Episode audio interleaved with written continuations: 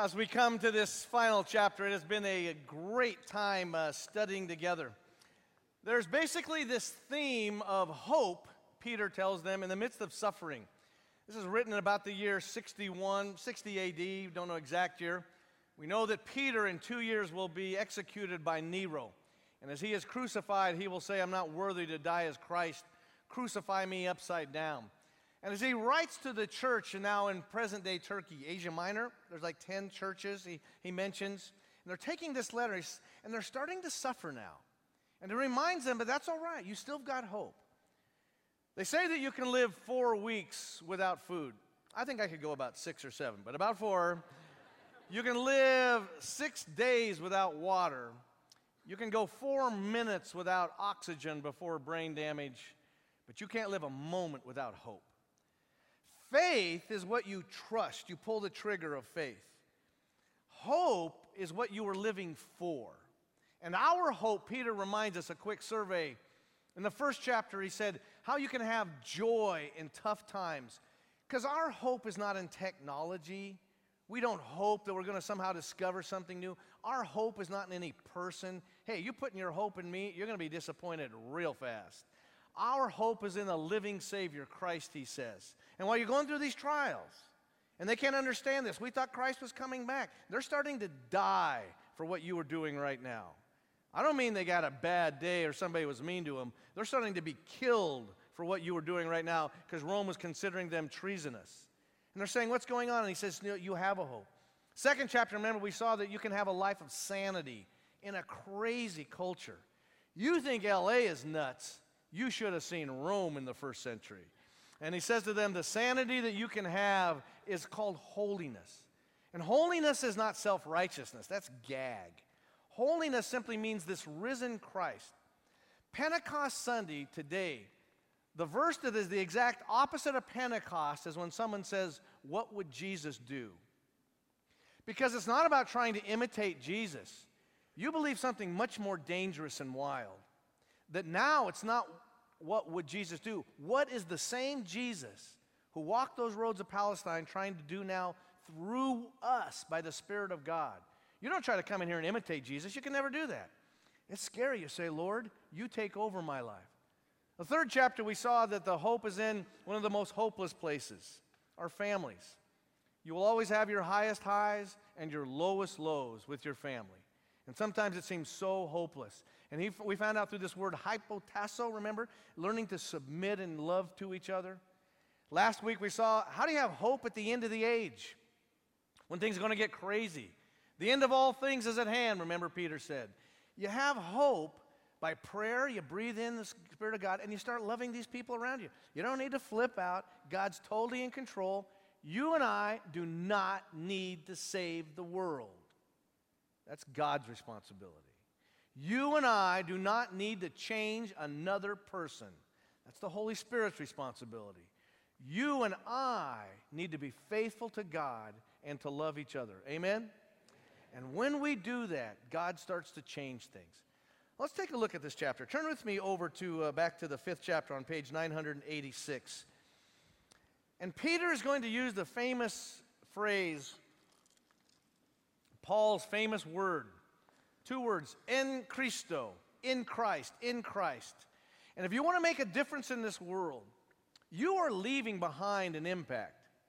Whether it's for good or bad is up to us. And the way to make an impact in a lonely world, he says, is three ways by having Christ like leadership.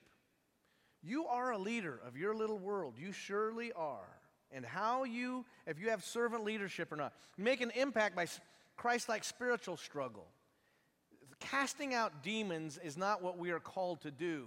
We are called to be able to plant the good news of the Holy Spirit. And finally, Christ like city conquering.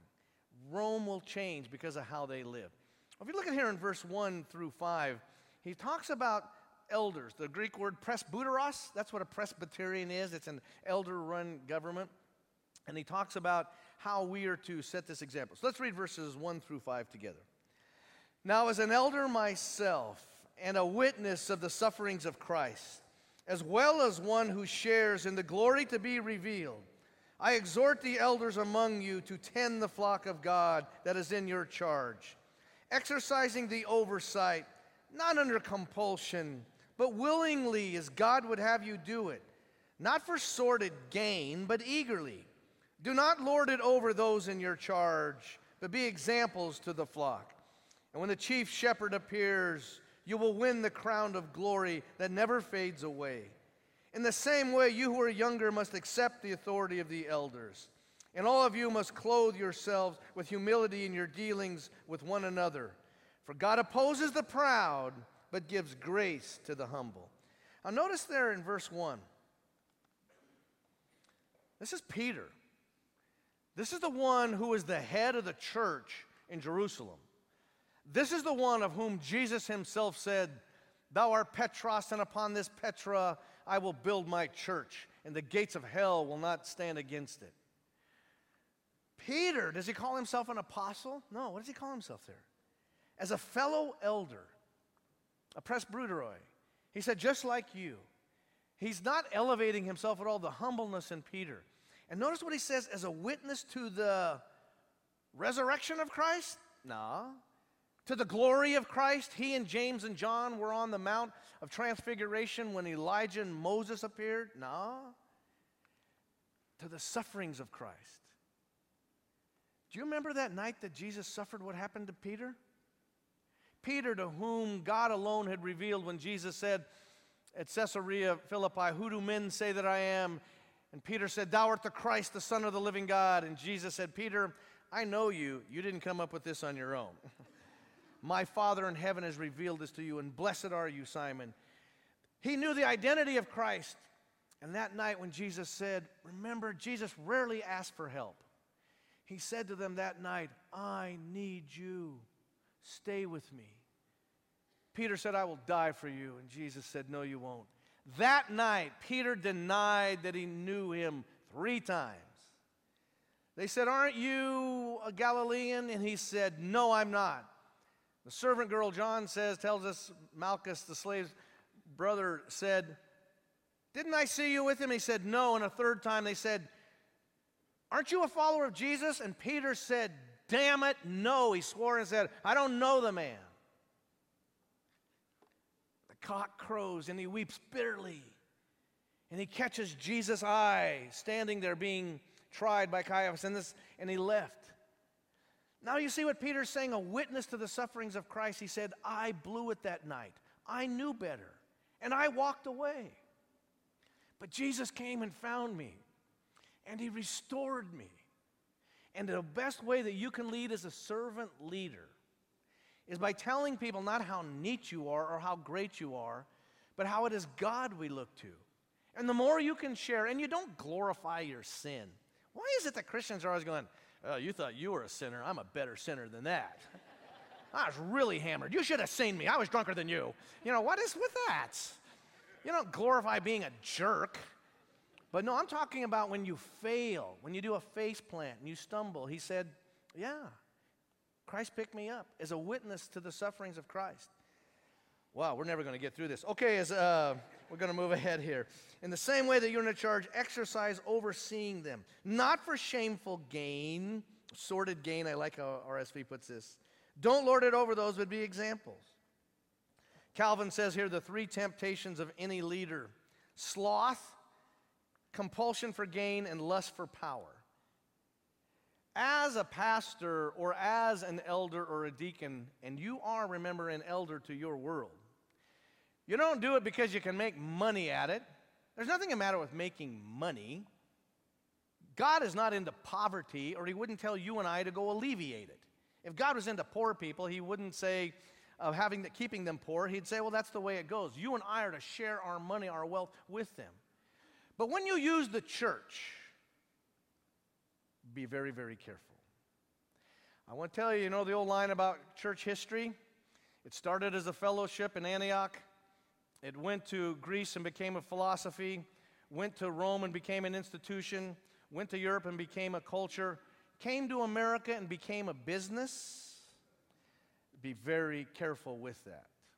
The moment that the church has financial needs, I don't mind being paid at all. You have need to be paid in your job. But the moment I use you for money, and the moment as a, I know people that attend this church only for business connections, be very careful with that. Because we are here not to use the church, but to serve the church. And so he comes along and he says, Don't, and slothfulness, lazy. Hey, you, your world, God, you are a prophet, priest, and king to your family, your friends, your world. And you're not supposed to be lazy. Now, it doesn't mean that you overwork yourself, but God never admires laziness. There's a difference between waiting on the Lord and letting the Lord wait on you. You know, that's why you didn't just lay in bed this morning and order eggs Benedict from Jesus. Because he'll say, Get your fanny out of bed and get to church. And God calls us to be able to reach out and to serve in that way. And Peter's telling them, This is how you oversee. And why do you do that? For when the chief shepherd, verse 4, when he appears, that word parousia means when, like when a king is coming. When Obama landed last week down here at the VA hospital and they shut down everything because the chopper landed over there, that was the parousia of your president. That was the appearing. And when Christ comes back, and I believe at that time the church will rise to meet him, to go out to greet him, and to come back to this world. We're talking about last week the end times. Will Christ come back before a tribulation or after? If God ever asks you, vote for pre tribulation. in fact, do write in ballots. That's what we want. But I don't think so. I hope so, because they went through the Exodus, they went through the exile. It's going to get really tough. But when we return, when Christ returns, what do you get if you are faithful? Stephanos. It means a crown. When they won the Olympics, you know what they got? They got a little wreath crown. When a Roman commander or general was successful in fighting and they came back to Rome with a parade, they had a Stephanos, a crown. Last summer, I went riding a bike for the first time in a long time, and I want to, how can something so fun hurt so bad? How your legs are burning, your lungs are burning. These crazy people in the Tour de France, why in the world do they do that? So they can get a little yellow jersey. Because that jersey means something. They don't just hand that out. Why do they work so hard at golf and practicing, you know, drive for show and putt for dough so they can win the Masters, so they can put on that ugly green blazer? Why do you go out there and have your face knocked off all the time in the NFL for 20 games now with preseason and post so you can hold up a crystal Vince Lombardi trophy? Why are hockey players checking each other so much they have concave faces so they can hold something called the Stanley Cup? You and I, why do we do what we do? Because someday, fact, more fact than your fanny sitting in those pews or sitting downtown and right now in Union, that when Christ physically comes back, those that have been faithful, he will say, Well done, well done. And the glory that you will receive, not that God will get, oh, he's already got a lot of that. But the glory that you or I receive, Peter is saying, so outweighs anything else so outweighs it. And so he says, therefore, oversee the flock. Don't get off track. Paul will later say, writing his last letter in 2 Timothy before he is executed on death row, he says, Remember, Timothy, that a soldier does not get entangled in civilian pursuits. What does he mean? A soldier, and so many that we pray for that are right now in Iraq or Afghanistan or around the world is they you leave your family, you leave your friends, you leave your security, you go to somewhere where they're trying to kill you. And why do you do that hardship? Is for a greater call. He says, as a soldier, you're engaged with this world, yes. You're not removed from it, hiding from it.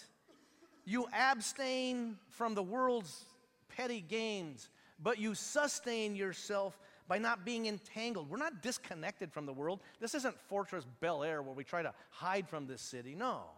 This is where we come, we're restored. This is base camp. We get our marching orders. We're loved. We worship God. We care for each other. And then we get out of here. Get out of here and into the city. But you don't get entangled on the games of the deck of the damned. They are going down, and the games they play, you don't play because you're not going down with them if you're in Christo in Christ. So you love them, sure. You work with them, of course. You play with them. You hang where they hang. You go into all the parties, into the bars, into the restaurants, into all the sporting events. You go to the films, into the studios where they're at. But you go in a different way, he is saying.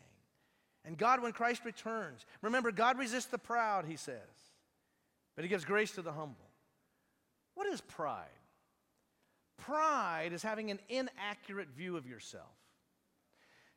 Your self concept is what, how you picture yourself. And one of the things I love about being in the pastorate for these years and having a degree in psych, self concept is almost impervious to feedback. Is it not?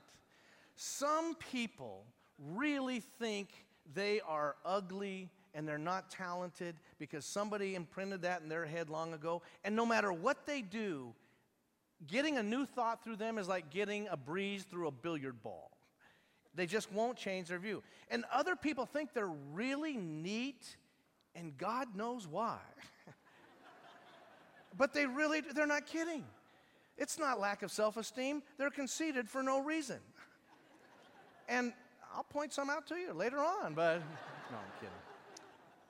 But as what he is saying is, Pride is when you over elevate yourself or you slam yourself, you loathe yourself. That's the flip side of pride. When you punish yourself because you're not perfect, somewhere down inside you think that you could be perfect. And God says, No, you can't. You are a created creature. You are a fallen creature with a disease called sin. You can't repent of being a human being. But when you look at yourself, when you humble yourself, it means you look to others that are greater than you. What does that mean? Everybody has something to teach you. And you are here serving the daughters and the sons of the king himself. You don't hate yourself, you don't elevate yourself, you forget yourself. Last night was so fun. We're connecting together. Uh, TJ's connecting with something called the Crump Zone. We were down at Crenshaw Christian Center, a large African American congregation. And, you know, crumping is dancing, kind of like breakdancing. And they asked me to go down and, and bust a few moves with them. And, uh, no, I'm kidding. No. Did not do it. But it was so fun to be down there and to be sharing with them.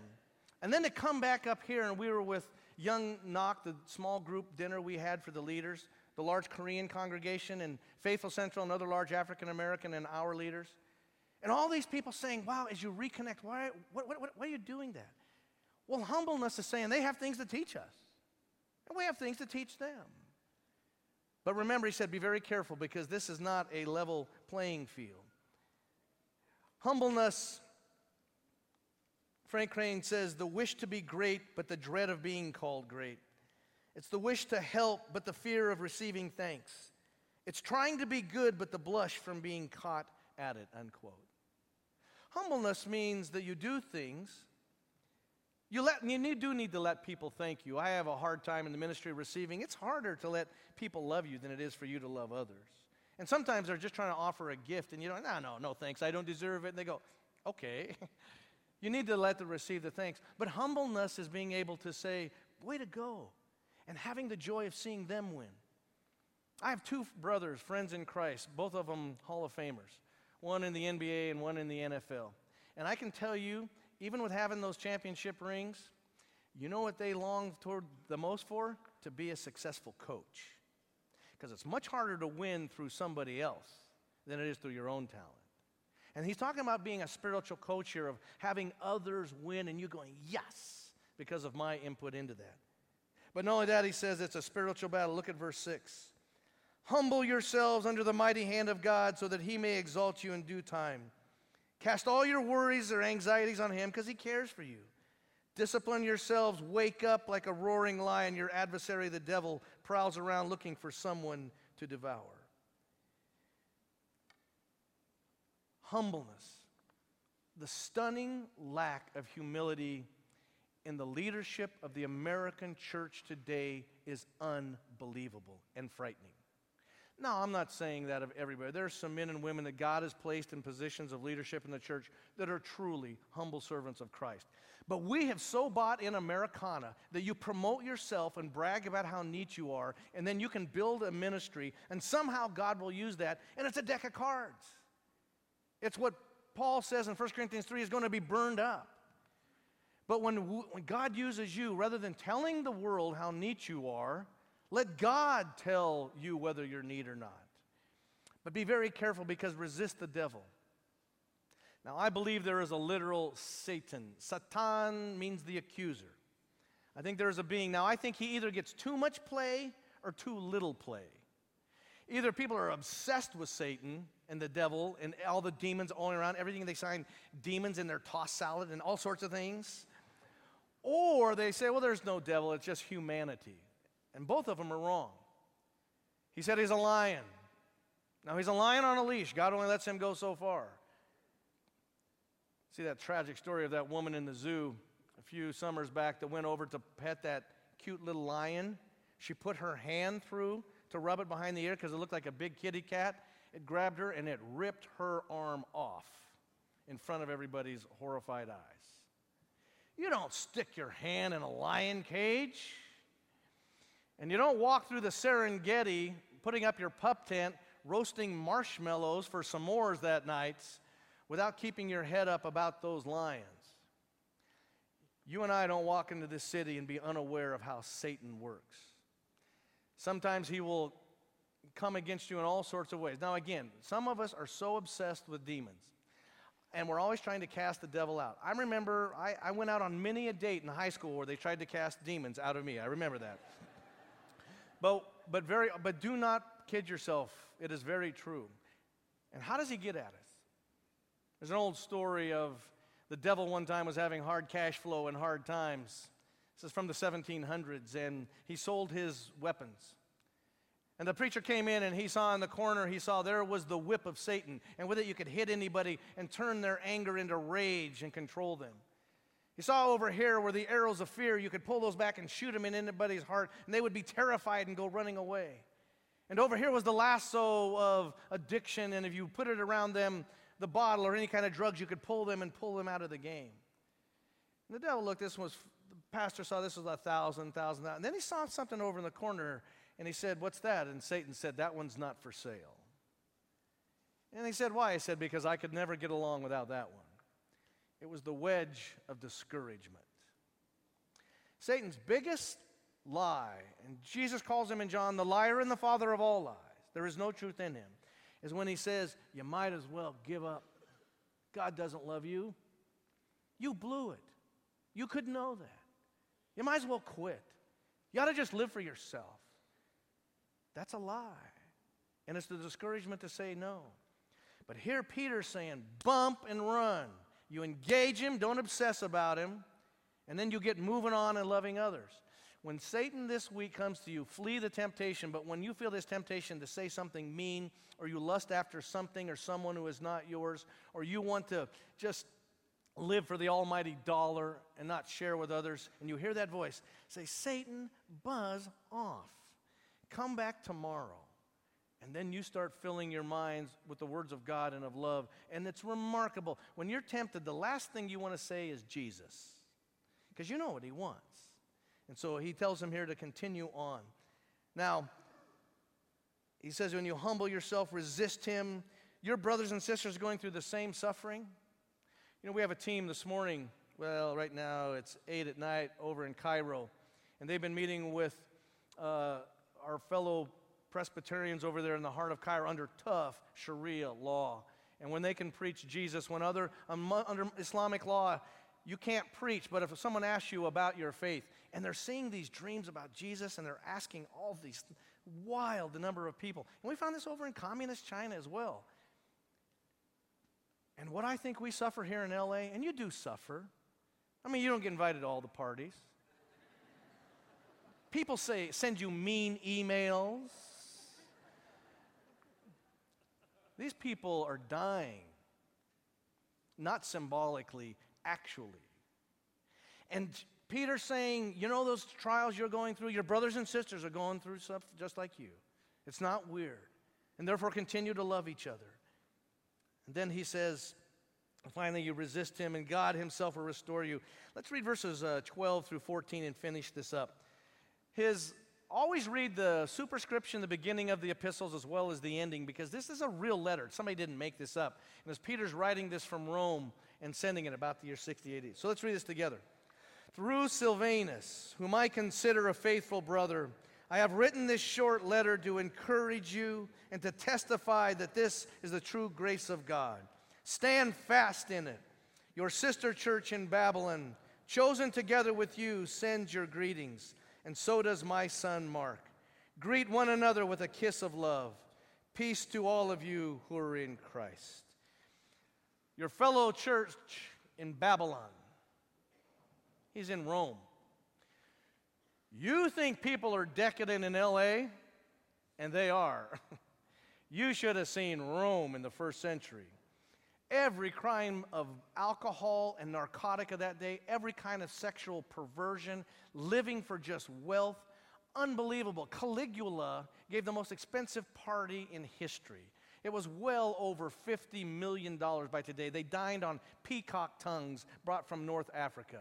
There was a petty little man sitting on a throne in this time by the name of Nero who said, I am God and you will worship me.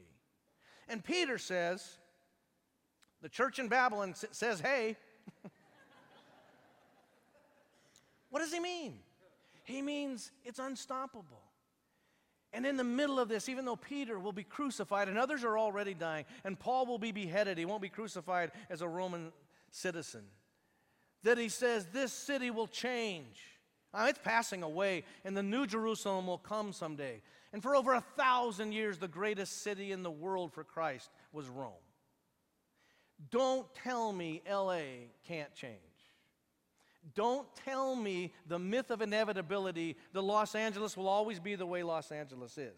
As we connect with these other churches, as you love in your small group and you come here to worship, as we connect together and resource other ministries, things will change. Amen? And you and I, all we have to do is be faithful about our little plot. Isn't this great? My son Mark greets you. Greet each other with a kiss. Remember John Mark? John Mark is the one who, in the end of the Gospel of Mark, when it says Jesus was arrested and a young man was in the garden and they grabbed him and he went running naked into the night, and the story goes on, you go, What is with that? That's John Mark giving his signature. He had followed Jesus. They met, maybe the upper room was John Mark's house. We don't know for sure. We know his mother's house became a meeting place in Jerusalem. And he followed Jesus. When the Roman guards went for him, they grabbed his coat. They said he quit his grinning, dropped his linen, and he was out of there. the next time he goes on a tour with Paul, he misses his mother or he gets a disease we don't know, but he deserted Paul and went back home. He's in the habit of running. And now we will know that Paul who would not go with John Mark, and he walked away from Barnabas because he says, In the clutch, this guy bails on you. And when Paul is on death row, he asks for three people Timothy and John Mark, as well as Luke. In the clutch, he became that. Who taught John Mark to come back? Peter did. And why would Peter have an interest in a young man who, when he was needed, walked away? Because it was Peter's life. And Peter, therefore, took John Mark, my son. When we belong to God, and you are his daughter and his son, and you can call him Abba, Father, by the Spirit, how it changes you. When I think of the Dermody girls and the lotto they won and getting the, these two as parents and the lotto they won in getting these three girls and who they are now just a year later, the difference that they have. They're growing to be obnoxious preacher's kids, just like all of us in that way. and the joy and the sweetness that they have because why? Because they have a mom and dad that loves them. God loves you like that. Like I've said before, God loves you so much. He's so proud of you. Not your sin. If God has a refrigerator, your picture is on it, and He talks about you and that He loves you. And what He asks you and I to do is to respond in kind. Are you a good leader? Even if nobody's following, are you leaving a mark and that you know how to be a servant? You don't need to build yourself up. You find a joy, and you don't need to put yourself down, but in building others up. Are you knowing spiritual warfare? Yeah, a lot of us have emotional and psychological things, and you need psychologists and medication to help, and a lot of times it's, it's upbringing. But there's a real spiritual war out there. Do you know that voice?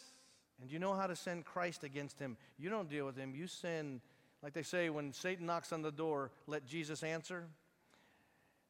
And do you know how to conquer this city? This city, LA. We change this city, you change this culture. You change this culture, you literally change the world.